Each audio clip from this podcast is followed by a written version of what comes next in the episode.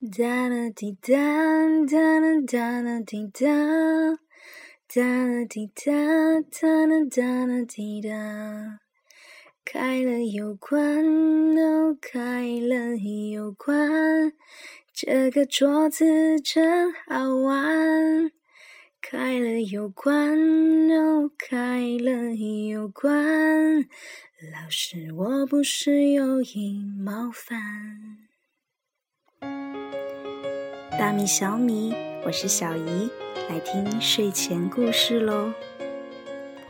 在上一期节目里，我们听到小豆豆和巴学园的校长先生聊得正开心的时候，他还没有觉察到自己退学的事情。退学是怎么一回事呢？就是小豆豆去到新学校的前一个星期的事情。班主任老师把小豆豆的妈妈请到学校，直截了当地说：“您家的小姑娘在这里上学的话，整个班级的学生都会受到干扰，请您把她送到别的学校去好吗？”年轻漂亮的女老师叹了一口气，接着说道：“唉，真让人没有办法。”妈妈大吃一惊，到底是什么事情呢？能让全班的同学都受到干扰？那孩子到底干了些什么？老师眨了眨向上卷起的长睫毛，又用手理了理向里蜷曲的短短烫发，开始说起来。先是上课的时候，他把书桌的盖子开了关，关了开，足有上百次。我对他说：“没有事的时候，不要总是把书桌开开关关的。”于是，您家的小姑娘就把笔记本、文具盒、课本等等一样一样的全部放到书桌里面，然后又把它们一样一样的拿出来。比如说听写的时候吧，她先打开书桌的盖子，取出笔记本，然后立刻啪嗒一声关上盖子，接着。马上又打开盖子，把头钻到里面，从文具盒里取出铅笔来写“阿”字，匆匆关上盖子，写了一个“阿”字，但是可能写的不好，或者写错了吧。只见他又打开书桌的盖子，再次把头钻到里面，找出橡皮来，关上盖子，飞快地擦起来，然后又匆匆地打开盖子，把橡皮放进去。再把盖子关上，接着他又把盖子打开。原来他只写了一个“阿”字，就把文具一样样全部放回书桌里面。先放回铅笔，关上盖子，再放回笔记本，再关上盖子。就这样，然后接下来写“一”字的时候，他又一样取出笔记本、铅笔、橡皮，每写一个字。桌子盖在我眼前开开关关，看得我眼花缭乱，我的头都晕了。可是他每一次开关都是有事儿要干，我也不能说不许那样。想到当时的情形，老师的睫毛飞快地眨动着。听到这里，妈妈有些明白了。为什么小豆豆要那样把学校的书桌盖子开开关关？他想起来，小豆豆第一天放学回来后，兴奋地向妈妈报告：“ 哎，学校就是了不起！家里桌子的抽屉是这个样子，往外拉；可是学校的桌子却是把盖子往上提，就像垃圾桶的盖子一样。不过要光滑得多。”桌子里装得下好多东西，棒极啦！妈妈眼前好像出现了小豆豆的样子，从来没有见过那样的桌子，觉得特别有趣，就不停地开开关关。这样的话，并不是做了什么坏事，而且更重要的是，等他对桌子渐渐的习惯了，就不会再那样不停地开来关去了。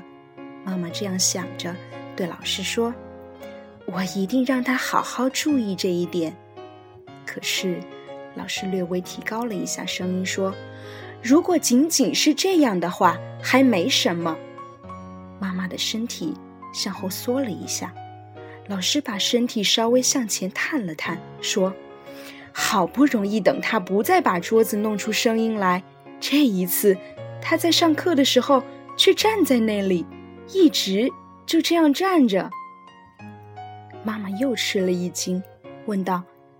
您说站着，是站在哪里呢？老师有些生气地说：“站在教室的窗子旁边。”妈妈还是弄不明白，接着问道：“站在窗子旁边，他在干什么呢？”老师的声音像是喊出来的：“他是为了和宣传艺人打招呼。”把老师的话概括一下。大致是这么回事儿。第一个小时里，小豆豆不停地把桌子弄得啪嗒啪嗒响。这之后，他就离开桌子，站到窗边往外看。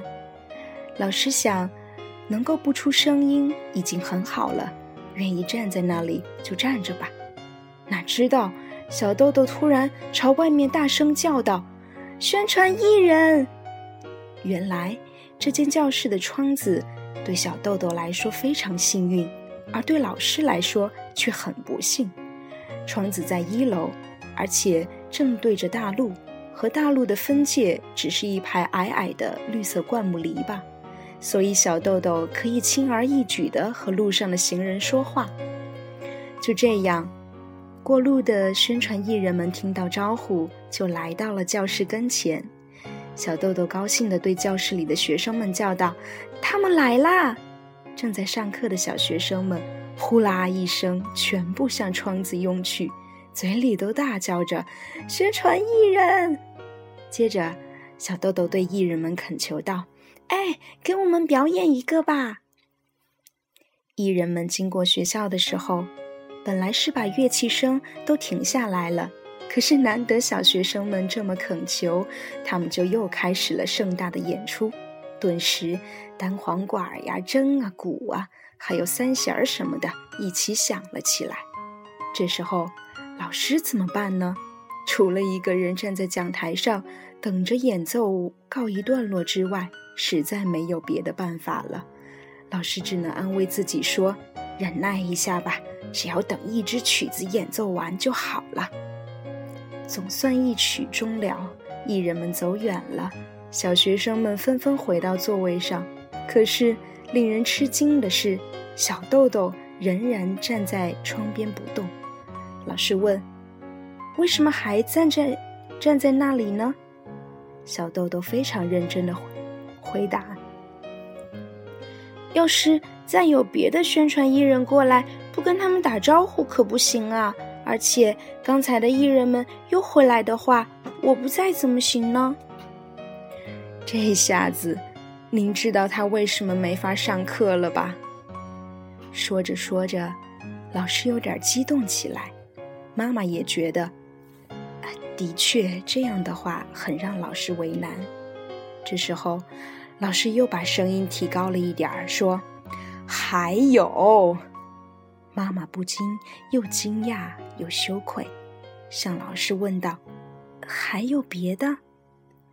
老师立刻接着说：“如果说还有这样的事能够数得过来，也就不必请您让他换一所学校了。”老师让自己平静下来，看着妈妈说道：“就是昨天的事。”他还像原来那样站在窗子旁边，我以为他还在等宣传艺人，就照常开始上课。突然，他大声叫道：“你在做什么？”好像是在向谁询问什么。从我站的地方看不到他说话的对象，我正想着会是谁呢。这时候，他又大声问：“哎，你在做什么呢？”这一次，他不是对着大路。而是朝着上面说话，我不觉留意起来，想能不能听到对方的回答呢？一边仔细的听，但是对方没有回答。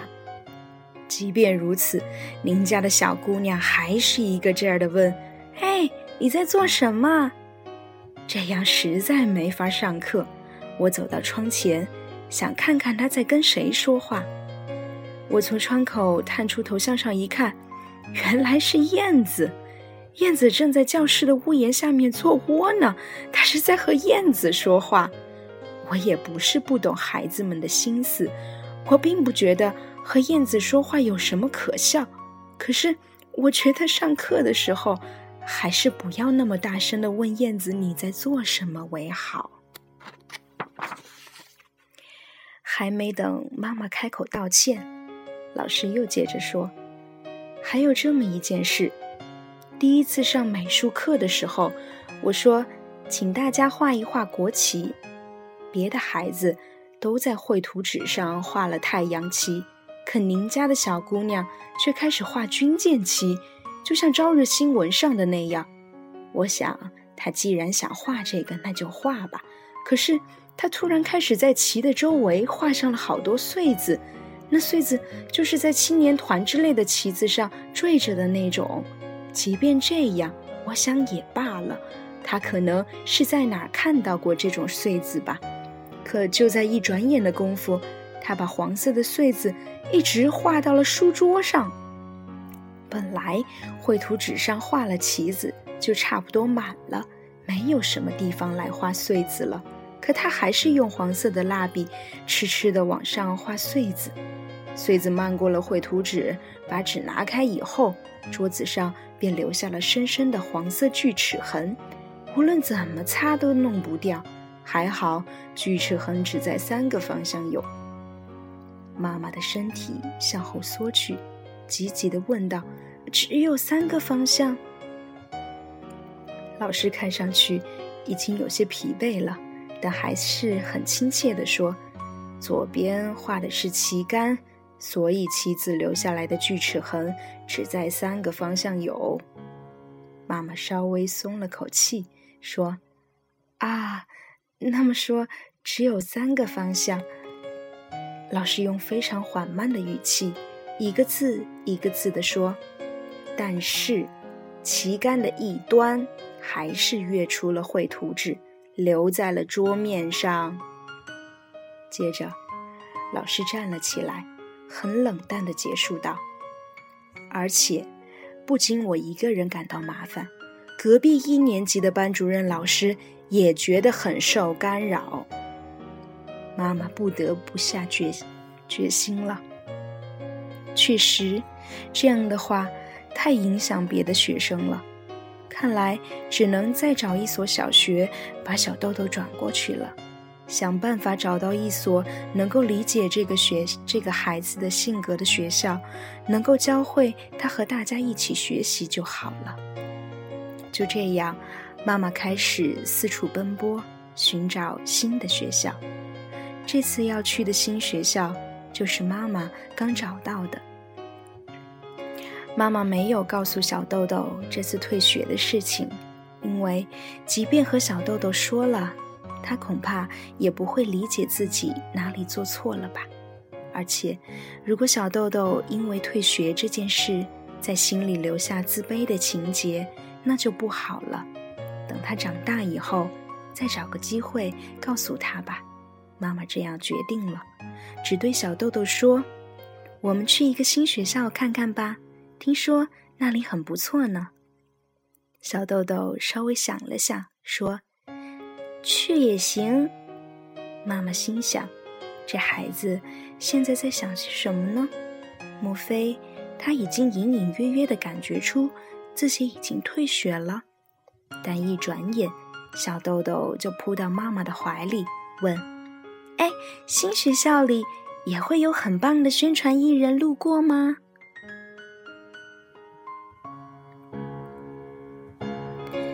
好啦，今天的小豆豆的故事就先讲到这里。接下来他会在新学校八学园里发生一些什么样的故事呢？我们下期再来听他的故事吧。晚安。